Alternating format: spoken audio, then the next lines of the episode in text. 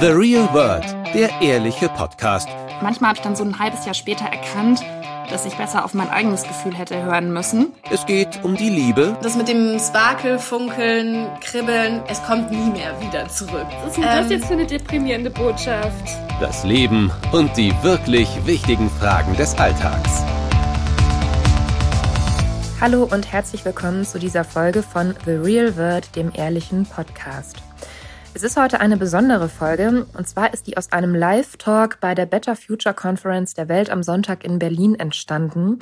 Es ging diesmal um das Thema Diversität an dem Tag der Konferenz und in meinem Talk ging es konkret um die Frage, wie divers ist die Modebranche eigentlich? Über diese Frage habe ich mit Martina Ophé, sie ist Designerin, und Storm Westphal, sie ist Modebloggerin, gesprochen. Das Gespräch hört ihr jetzt. Wundert euch nicht, wenn da vielleicht mal ein paar Zwischengeräusche sind oder auch Fragen aus dem Publikum auftauchen. Wie gesagt, das war eben eine Live-Podcast-Aufnahme vor Publikum und ich hoffe, ihr habt Spaß mit dieser Folge. Ich finde, es ist ein sehr interessantes Thema, zu dem sicherlich in diesem kurzen Slot, in diesem kurzen Talk nicht alles gesagt werden konnte. Es gibt noch so viel mehr Aspekte, über die man da sprechen könnte in dem Themenzusammenhang. Aber lasst mich gerne wissen, was ihr zu dem Gespräch denkt, welche Aspekte euch vielleicht noch eingefallen sind. Darüber würde ich mich sehr freuen. Und schaut euch auf jeden Fall auch die Instagram-Accounts von Martina und Storm an. Die beiden machen tolle Arbeit, nicht nur kreativ, sondern eben auch in dem, wie sie ihre Themen platzieren und sich positionieren gegen Rassismus, gegen Diskriminierung und für mehr Diversität und für mehr Sichtbarkeit von People of Color in der Modebranche. Viel Spaß mit der Folge. Ja, hallo und herzlich willkommen zu dieser Live-Folge von The Real World, dem ehrlichen Podcast, heute live gesendet aus Berlin von der Better Future Konferenz der Welt am Sonntag. Für alle, die jetzt noch gar nicht wissen, was The Real World eigentlich genau ist. Mein Name ist Julia Hackober, ich bin Redakteurin im Stilressort und normalerweise plaudere ich in diesem Podcast-Format mit meiner Kollegin Nicola Erdmann über Themen, die uns bewegen. Manchmal sind auch spannende Gäste dabei. Nicola ist jetzt gerade in Elternzeit, deswegen sitze ich heute heute ohne Sie auf der Bühne, aber ich habe ja zwei tolle Gäste dabei, die mir jetzt mit mir über das Thema sprechen werden zwischen Hype und Hoffnung. Wie divers ist die Modebranche eigentlich wirklich? Storm Westphal, fangen wir mal mit dir an. Du bist Modebloggerin und Unternehmerin. Man kennt dich vielleicht von deinem Instagram-Account, da bist du unter @stormwest zu finden. Martina Ophé ist Gründerin und Kreativdirektorin und sie hat ihr eigenes Modelabel gegründet, das heißt Ashes and a Soil. Ihr beide engagiert euch ja in unterschiedlicher Weise für mehr Diversität und vor allem für mehr Sichtbarkeit von People of Color in der deutschen Modebranche. Wir haben jetzt gerade in diesem kurzen Einspieler von Riccardo Simonetti gehört, dass er als Kind nicht so ein richtiges Vorbild hatte, was ihm mal so den Weg aufgewiesen hätte, was eigentlich möglich ist in dieser glitzernden, verheißungsvollen Modewelt. Wie war das bei euch beiden? Hattet ihr Menschen, mit denen oder Vorbilder, mit denen ihr euch identifizieren konntet, wo ihr gesagt habt, ja, diese Person inspiriert mich jetzt dazu, dass ich auch was in der Mode machen möchte? Ich bin gerade so zwischen auf gar keinen Fall irgendwie gar nicht yeah. und Jennifer Lopez. ich glaube an Jennifer, um das mal einmal vorwegzunehmen, was ich interessant war, war, dass sie Design gemacht hat, sie hat getanzt, sie hat geschauspielert und ich fand den Facettenreichtum ihrer Person einfach so wahnsinnig spannend. Ich würde sie trotzdem als mein wirkliches Vorbild betiteln. Und das andere ist, ich hatte aber auch kein reales Vorbild, was ich als wahnsinnig positiv mittlerweile auch betrachte, weil es mir die Möglichkeit gegeben hat, mich zu sehen in allen möglichen Sparten, auf, ohne Limitation auch. Und deswegen ja, halb und nein, auf gar keinen Fall. Wie war es bei dir, Storm? Also bei mir war es tatsächlich ähnlich. Ich hatte keine richtigen Vorbilder. Also es war halt immer nur ein paar Promis oder bei mir war es halt Tanzen war. Also JLo war auf jeden Fall äh, auch mit dabei und Christina Aguilera, aber eine richtige BIPOC als Vorbild hatte ich leider nicht. Da sind wir jetzt natürlich auch schon direkt beim Thema. Es zieht sich ja heute durch alle Talks hier auf dieser Bühne. Ja, wie wird eigentlich die Vielfalt in unserer Gesellschaft in den unterschiedlichsten Lebensbereichen repräsentiert? Und bevor wir jetzt noch weiterreden, würde ich gerne eine Frage ans Publikum stellen. Man kann hier im Saal oder auch zu Hause am Handy oder im Computer über diese Frage abstimmen. Das Ergebnis schauen wir uns nachher gemeinsam an. Hier kommt die Frage. Achten Sie in Werbekampagnen, egal ob in Zeitschriften, im Fernsehen oder auf Instagram, also digitale Werbung, darauf, ob ein diverser Modelcast engagiert wurde? Antwortmöglichkeit Nummer eins. Ehrlich gesagt achte ich darauf nicht. Das ist doch nur Werbung, die versuche ich eh zu ignorieren. Antwortmöglichkeit zwei. Ja, ich finde es wichtig, dass Menschen in solchen Alltagssituationen repräsentiert äh, sich fühlen. Oder Antwortmöglichkeit drei. Hin und wieder achte ich darauf. Diversity ist ja medial eh gerade in aller Munde. Bitte ehrlich beantworten. Das ist sehr wichtig, damit wir nachher auch ein bisschen sehen können, wie da so die Stimmung im Moment ist. Jetzt kehren wir zurück zu unserem Gespräch. Wenn es Fragen gibt, merken Sie sich die bitte. Wir haben am Schluss noch ein bisschen Zeit, um auch Fragen aus dem Publikum zu besprechen. Es gibt ja in der Modebranche sehr, sehr viele Klischees und immer wieder die Diskussion, was es daran war, was es nicht war. Wenn wir jetzt über das Thema Diversität reden, also die drei international erfolgreichsten Influencerinnen, die also wirklich zu allen Modenschauern eingeladen werden, die mit den luxuriösesten Marken zusammenarbeiten, die sind alle drei sehr blond und sehr dünn. Wie kann das sein und was sagt es eurer Meinung nach über die Branche aus? Ich fange einfach mal an. Ich glaube, dass man, egal in welcher Branche wir sind, dass es viel mit Identifikation zu tun hat und dass man sich an den Menschen bedient, die am, am nächsten und am ähnlichsten sind. Und wenn wir jetzt im deutschen Kontext gucken, die Caro Dauer, das ist das süße Mädchen von nebenan. Die guckt man sich wahnsinnig gern an. Die behimmelt man natürlich auch. Und in anderen Kontexten sind es andere Leute, die aber ähnlich aussehen. Und ich verstehe das. Ich glaube aber, das Problem, was ich dabei sehe, ist, dass es unsere Gesellschaft nicht abbildet. Ich habe selber einen Kontext im Schauspiel, habe damals Anfang meiner 20er viel in die Richtung gemacht. Und für mich war aber ganz schnell klar, das ist nicht meine Zukunft. Ich bin weder das Flüchtlingsmädchen, noch kann ich einen Akzent nachspielen, weil den kann ich gar nicht so gut. Und es geht so weiter und so fort. Und deswegen glaube ich, um wirklich Diversität zu leben, fängt für mich damit an, dass wir uns einfach die Gesellschaft klarer angucken. Mhm. Ich glaube, das Problem ist, dass wir schon immer konditioniert wurden, das blonde, weiße, dünne Mädchen in den Medien zu sehen und wir darauf gepoolt sind, das schön oder ästhetisch zu finden. Und die ganzen anderen BIPOCs werden gar nicht so wirklich gezeigt oder LGBTQ, andere Körperformen und wir das per se erstmal nicht als schön empfinden. Und natürlich finde ich Caro Dauer dann auch toll und folge ihr dann, aber denke gar nicht darüber nach, warum das so ist. Und dass ich halt immer damit konfrontiert wurde, dass das, was sie ist, halt schön ist sozusagen und alles darüber hinaus, was anders aussieht, dann in dem Moment nicht. Und ich glaube, deswegen haben blonde, dünne Girls mehr Erfolg als BIP OCs, die genau das Gleiche machen. Das wäre jetzt eigentlich auch meine nächste Frage an euch beide, mal ganz konkret. Ich muss das einfach mal fragen, damit wir wissen, worüber wir jetzt hier reden. Gibt es Situationen in euren Karrieren, in denen ihr gedacht habt, mh, hm, die Tür hätte sich jetzt wahrscheinlich leichter geöffnet, wenn ich ein weißer Mensch wäre oder wenn ich ein dünnes, blondes äh, Girl wäre, wie du es gerade gesagt hast, ja? Also bei mir auf jeden Fall. Also ich habe einen Vergleich, wo ich mit einer Luxury-Marke in Gespräch war und meine Freundin auch, die ist dünn, weiß blond.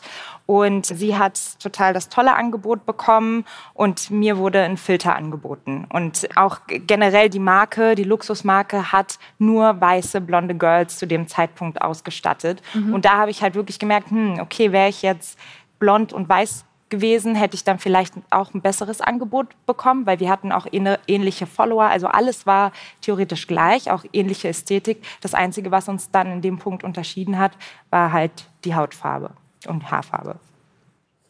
Ich glaube, das ist in ganz vielen Situationen, also ich könnte das gar nicht verneinen, ganz klar. Ich glaube aber, dass da viel mehr Kategorien noch mit zur Sprache kommen sollten. Das eine ist natürlich das Auftreten, die Frage, wer ist meine Zielgruppe, wie bespiele ich sie am besten, wer passt da am besten auch. Das andere ist natürlich auch, gibt es die richtigen Zugänge. Ich kann ja nur über offene Türen sprechen, wenn ich weiß, dass es diese Türen gibt.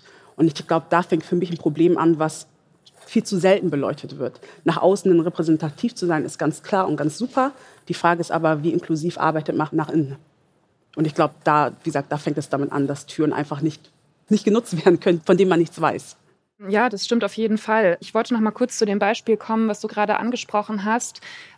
Storm, du bist ja Influencerin und dein Account, deine Arbeit, die lebt sehr von der Ästhetik.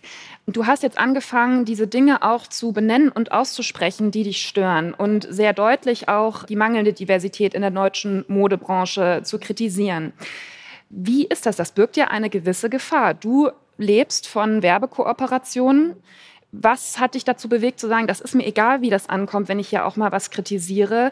So geht es irgendwie nicht weiter. Naja, ich, ich beobachte die ganze Branche schon sehr, sehr lange und ich mache das auch schon sehr, sehr lange mit. Und ich habe immer mal wieder mir gedacht, oh, es muss sich was ändern. Und ich habe auch bevor der ganzen Black Lives Matter Movement ein paar Mal was gesagt, aber es hat nie wirklich Gewichtung bekommen oder mein Statement wurde nie so richtig erhört oder gesehen. Und ich habe gesagt, es ist mir eigentlich egal, ob Firmen mich dann weiterhin buchen werden oder nicht. Ich muss darauf hinweisen, dass wir eine Ungerechtigkeit in der Modebranche haben, dass wir eine Ungleichheit haben und dass wir nicht genügend repräsentiert werden. Und wenn ich das nicht mache, wer macht es denn sonst? Und ich habe sehr viel Zuspruch bekommen und von vielen Leuten, denen es halt auch aufgefallen ist, natürlich nicht zu übersehen, aber es fehlt halt leider auch so ein bisschen Mut, dass Leute sich dafür aussprechen. Und melden sich die Marken dann auch mal bei dir zurück, die du da kritisiert hast? Nein, noch nie. Noch nie. Aber man, man sieht es halt, dass sie zum Beispiel hat mir eine PR-Agentur dann entfolgt daraufhin, ja. anstatt das Gespräch irgendwie zu suchen. Ja. Das hätte ich mir irgendwie gewünscht. Das ist dann sehr traurig. Mhm. Um die konkreten Auswirkungen geht es ja eigentlich immer in dieser Diskussion um Diversität und auch so ein bisschen um die Frage, was kann man denn eigentlich machen? Martina, du hast in deinem Instagram-Profil über dich selber geschrieben, I either create something purposeful or beautiful. At best, I do both simultaneously. Also ich kreiere entweder etwas Sinnvolles oder etwas Schönes. Im besten Fall mache ich beides zugleich. Was bedeutet das genau für dich, dieser Leitspruch für deine Arbeit und für dein Modelabel? Ich habe ja eben darüber gesprochen, dass die Arbeit nach außen genauso wichtig ist wie die Arbeit nach innen. Ja. Und mir ist Ästhetik und Schönheit und Prestige, das ist mir alles wichtig. Das finde ich auch wichtig als, ja weiß nicht, als Leitbild für die Gesellschaft. Gleichzeitig aber glaube ich, dass das Schöne nach außen hin genauso, im Englischen sagt man so schön harmful, also bedrohlich, fast schon gefährlich nach innen sein kann. Und gerade wenn wir uns die Modebranche angucken, die ist unglaublich elitär, meistens für eine ganz spezifische Zielgruppe angedacht. Und ich glaube, wir können nicht weiter Produkte beziehen oder auch schaffen, die für Menschen eigentlich eher gefährlich sind, im Sinne von, dass sie sich selber nicht identifiziert fühlen über diese Produkte, dass sie nicht wirklich bespielt werden. Das spricht wieder über das Gesellschaftsbild und die Themen der Gesellschaft. Und wenn wir nicht lernen, inklusive, aber auch vielschichtiger unsere Geschichten zu erzählen, dann tun wir so, als wäre ein Viertel der Gesellschaft, und das ist eigentlich nur die Leute mit Migrationshintergrund, und da sprechen wir immer noch nicht über wirklich gelebte Diversität, als würde die nicht existieren. Mhm. Ach, das ganze Thema, es gibt einem einfach so viel zu denken. Wir könnten ewige Zeiten weiterreden. Ich muss ein bisschen die Zeit im Blick haben, deswegen mache ich mal weiter mit der nächsten Frage. Ihr beide habt jetzt eben schon die Black Lives Matter-Bewegung ja auch angesprochen, die ja auch hierzulande sehr dazu beigetragen hat, dass die ganze Auseinandersetzung mit Diskriminierung, Rassismus auch in der Modebranche angekommen ist. Die ersten Auswirkungen merkt man insofern, dass es sehr viele Kampagnen gibt, die ja, Produkte, Modekollektionen mit Diversity-Hashtags und ähnlichen Ideen bewerben. Also man hat so ein bisschen erkannt, das kann auch ein marketingfähiges Attribut sein, Diversität, Diversity. Merkt ihr da ein wirkliches Umdenken oder wie erlebt ihr das, dieses ostentative, ja, wir machen ja jetzt auch in divers, so ungefähr? Also ich muss sagen, es hat sich auf jeden Fall durch die Black Lives Matter Movement etwas bewegt. Es hat sich verbessert. Das könnte natürlich immer mehr sein. Ich glaube, in unserer Bubble ja, geht man viel mehr damit um und überlegt sich, wie man Diversität in, in Kampagnen, jetzt nur Kampagnen, integrieren kann.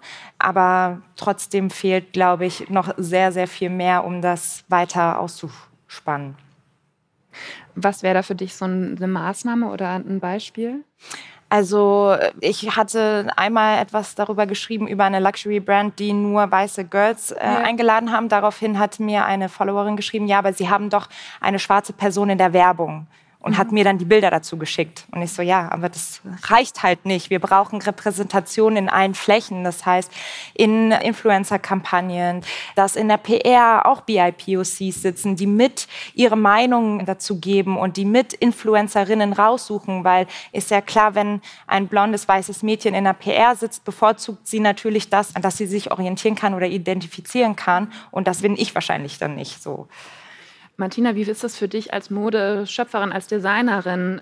Hast du da auch das Gefühl, dass du da irgendwie nicht so richtig gehört wirst oder gesehen wirst? Eine Sache, die mir aufgefallen ist, ist, dass Und man muss dazu sagen, für die, die mich nicht kennen und meine Arbeit nicht kennen, in der ersten Kollektion waren es viele Mäntel, Lederjacken, teilweise sehr klassisch, teilweise ein bisschen extravaganter. Und dann habe ich zwischendurch aber Feedbacks gehört wie, oh, das ist aber schön afrikanische Bekleidung.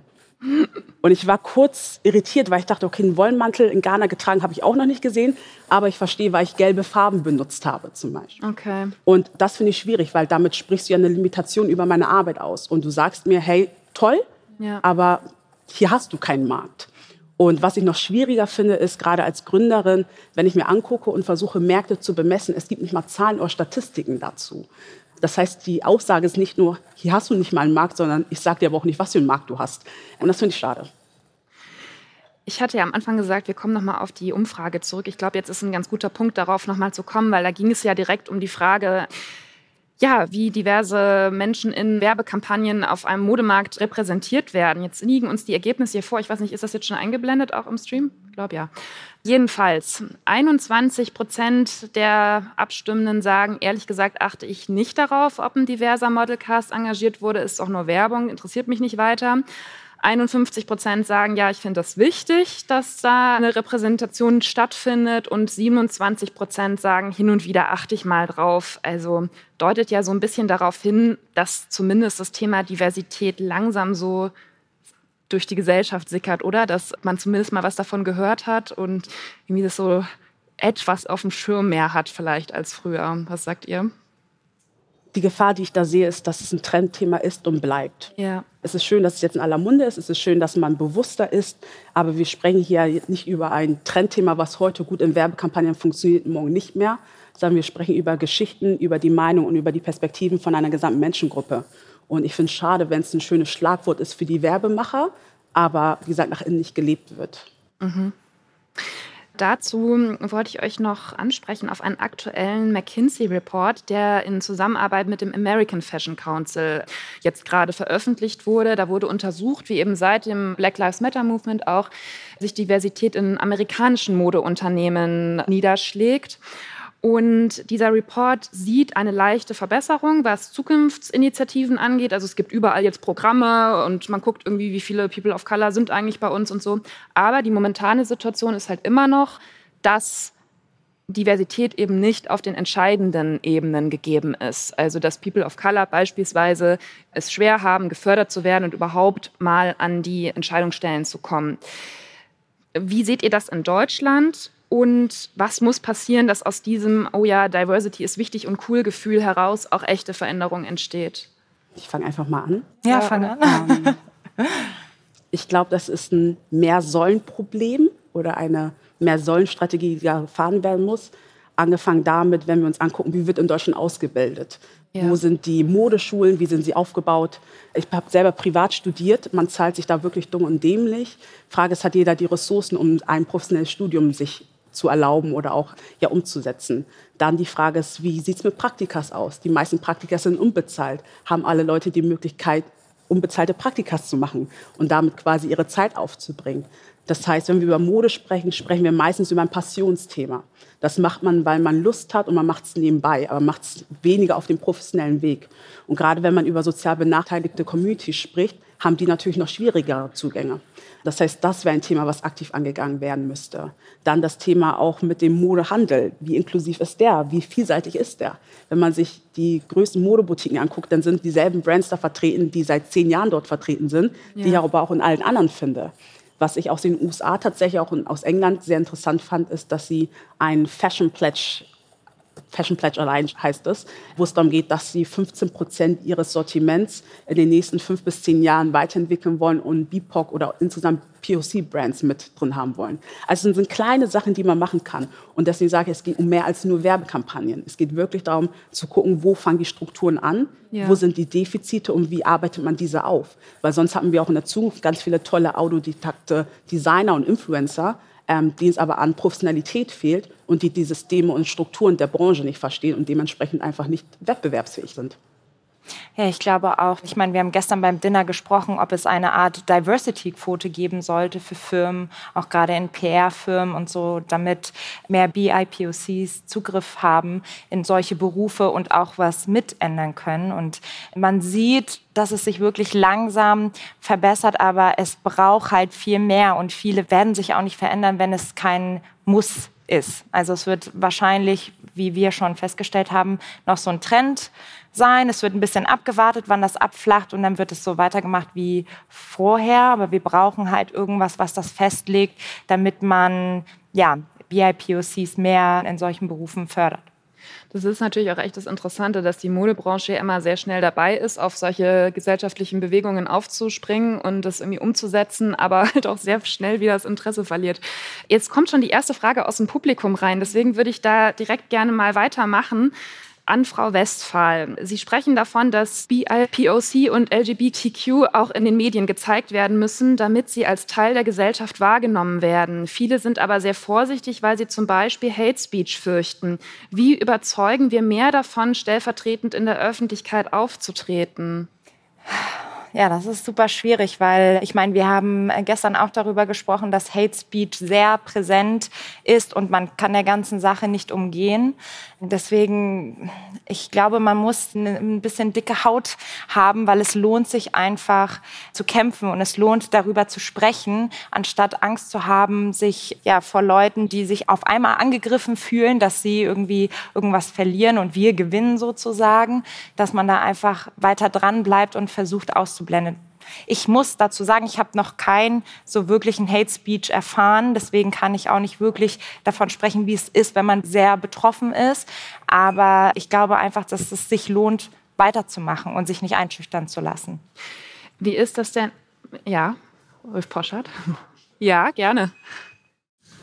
Also ich finde das super interessant und ich mir gerade eure Instagram-Accounts angeguckt, aber ich würde es gerne an einem Punkt challengen, was die Sichtbarkeit modischer Codes und POC betrifft.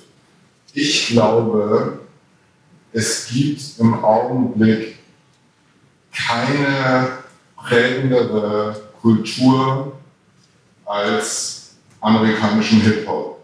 Ich glaube, dass Lil Uzi Vert wichtiger ist als Chanel. Ich glaube, dass Drake wichtiger ist als Hermes. Ich glaube, dass Nicki Minaj wichtiger ist als Chill wenn es darum geht, auf Instagram und bis hin zu den Juwelierläden, die ihr sicherlich alle von Instagram kennt, wo die Jungs ihre mit Bargeld ihre diamantbesetzten Uhren und Ketten angucken. Also im Grunde genommen die globale Leitkultur nehme ich als jemand, der immer Hip-Hop geliebt hat und weiterhin auch liebe und es das Allertollste finde, so sehr geprägt, also gar nicht so sehr aus dem Diversity-Gedanken, sondern selbstverständlich. Lil Uzi Vert auf dem Cover, ich glaube, es war Bochum Plus und so weiter, ist total selbstverständlich. Also die Frage ist, inwieweit man wirklich in der Modeindustrie sagen kann, dass es dort so ein Bias gibt gegen POC. Also es ist wirklich eine Frage, weil ich nehme das ja auch von den Modemachern, der Inspiration, die Musik, die läuft, was auf Instagram da passiert. Also das sind die einzigen spannenden Sachen bis hin zu UK Grill in UK ist eigentlich alles Spaß und großartig.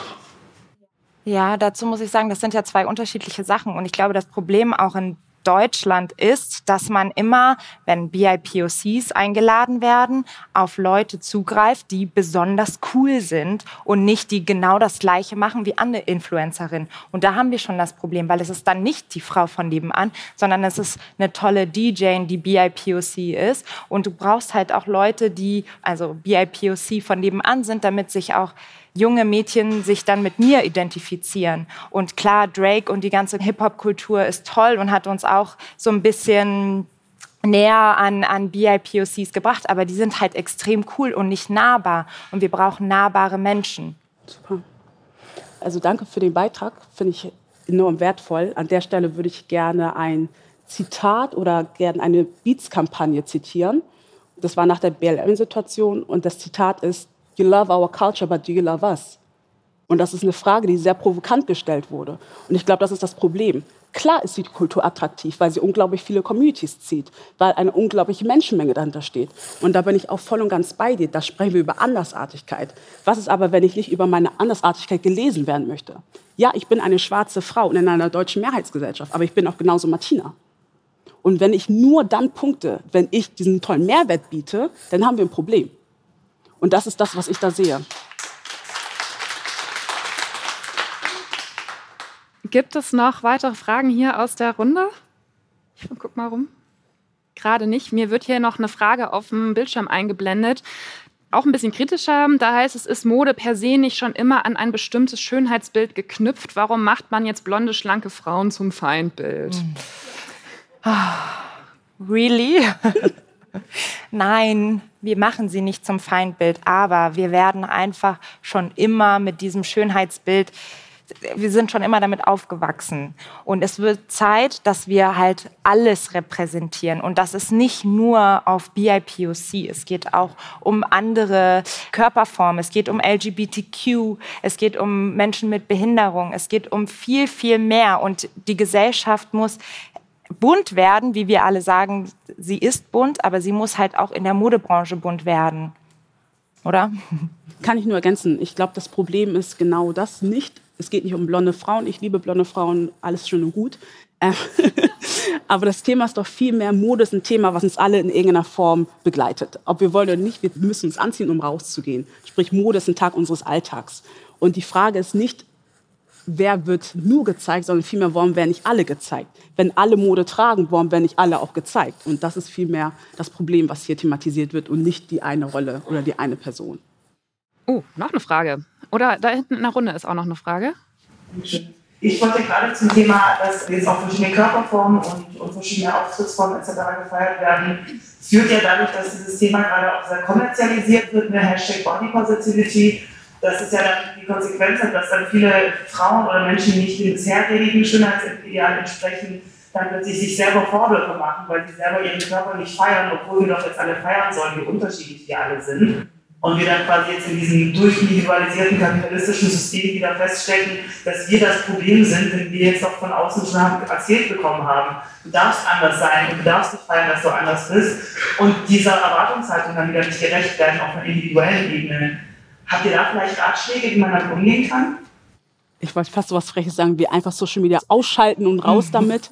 Ich glaube, es ist eine Reise, die wir angehen müssen. Und ich glaube, dass man sich immer wieder auf verschiedenen Ebenen dieser Reise findet und dass es okay ist. Wir haben vorhin darüber gesprochen, dass man, dass wir, man muss immer präsent sein, man muss alles posten, man muss sichtbar sein. Was sagt man immer? Wenn es nicht auf Social Media ist, findet es nicht statt, irgendwie sowas in der Art. Und um deine Frage zu beantworten, sich zu erlauben, dass man nicht quasi der ganze Kommerz folgt und gleichzeitig, dass man seine Zeit braucht, ist, glaube ich, ganz wichtig, gerade für Frauen. Wir haben noch eine letzte Frage. Ist Diversität in der Mode vor allem ein deutsches Problem? Weltweit gibt es ja zum Beispiel den Kardashian-Clan, der in den sozialen Plattformen allgegenwärtig ist. Schließt auch ein bisschen eigentlich an den Punkt an. Ne? Hm. Boah, wie seht ihr das? Ist international glaube, Problem, oder? International Problem, ja um ein bisschen in, in Modedenglisch hier zu sprechen, oder? Also das kann man so nicht sagen. Ich denke, kann man nicht pauschalisieren. Ich glaube, das ist also, ob wir jetzt heute über Mode sprechen, ob wir über die Technikindustrie sprechen, egal worüber wir sprechen wollen, es wird immer Leitbilder geben, nach denen wir uns orientieren. Und ich glaube, das Einzige, warum wir heute zusammenkommen, ist der Anspruch zu sagen, wir wollen auch gesehen werden. Und es ist egal, wer wir sind. Und ob es jetzt heute die Kardashians sind oder ob es wer auch immer ist. Es geht nur darum, das so ein bisschen zu challengen und mehr rauszuholen aus dem Potenzial, was wir als Gesellschaft haben. Wir könnten natürlich noch ewig weiterreden. Ihr seid ja auch beide hier noch ein bisschen da und ansonsten kann man euch ja auch, wie gesagt, über Social Media erreichen, wer sich zu dem Thema noch ein bisschen austauschen möchte. Vielen Dank auf jeden Fall, Martina und Storm, dass ihr heute hier wart. Den Podcast, wer dich den in Ruhe nochmal anhören möchte zu Hause, kann das gerne tun ab Sonntag. Da wird er auf sämtlichen gängigen Streaming-Plattformen auch verfügbar sein. Einfach mal nach The Real Word suchen, gern auch abonnieren und weiterempfehlen. Da freuen wir uns. Und jetzt geht es hier weiter mit der Better Future Conference. Das war The Real World, der ehrliche Podcast. Jeden Sonntag neu. Mehr Folgen gibt es auf allen Podcast-Plattformen und mehr von Julia und Nicola findet ihr auf Instagram unter at The Real World Podcast.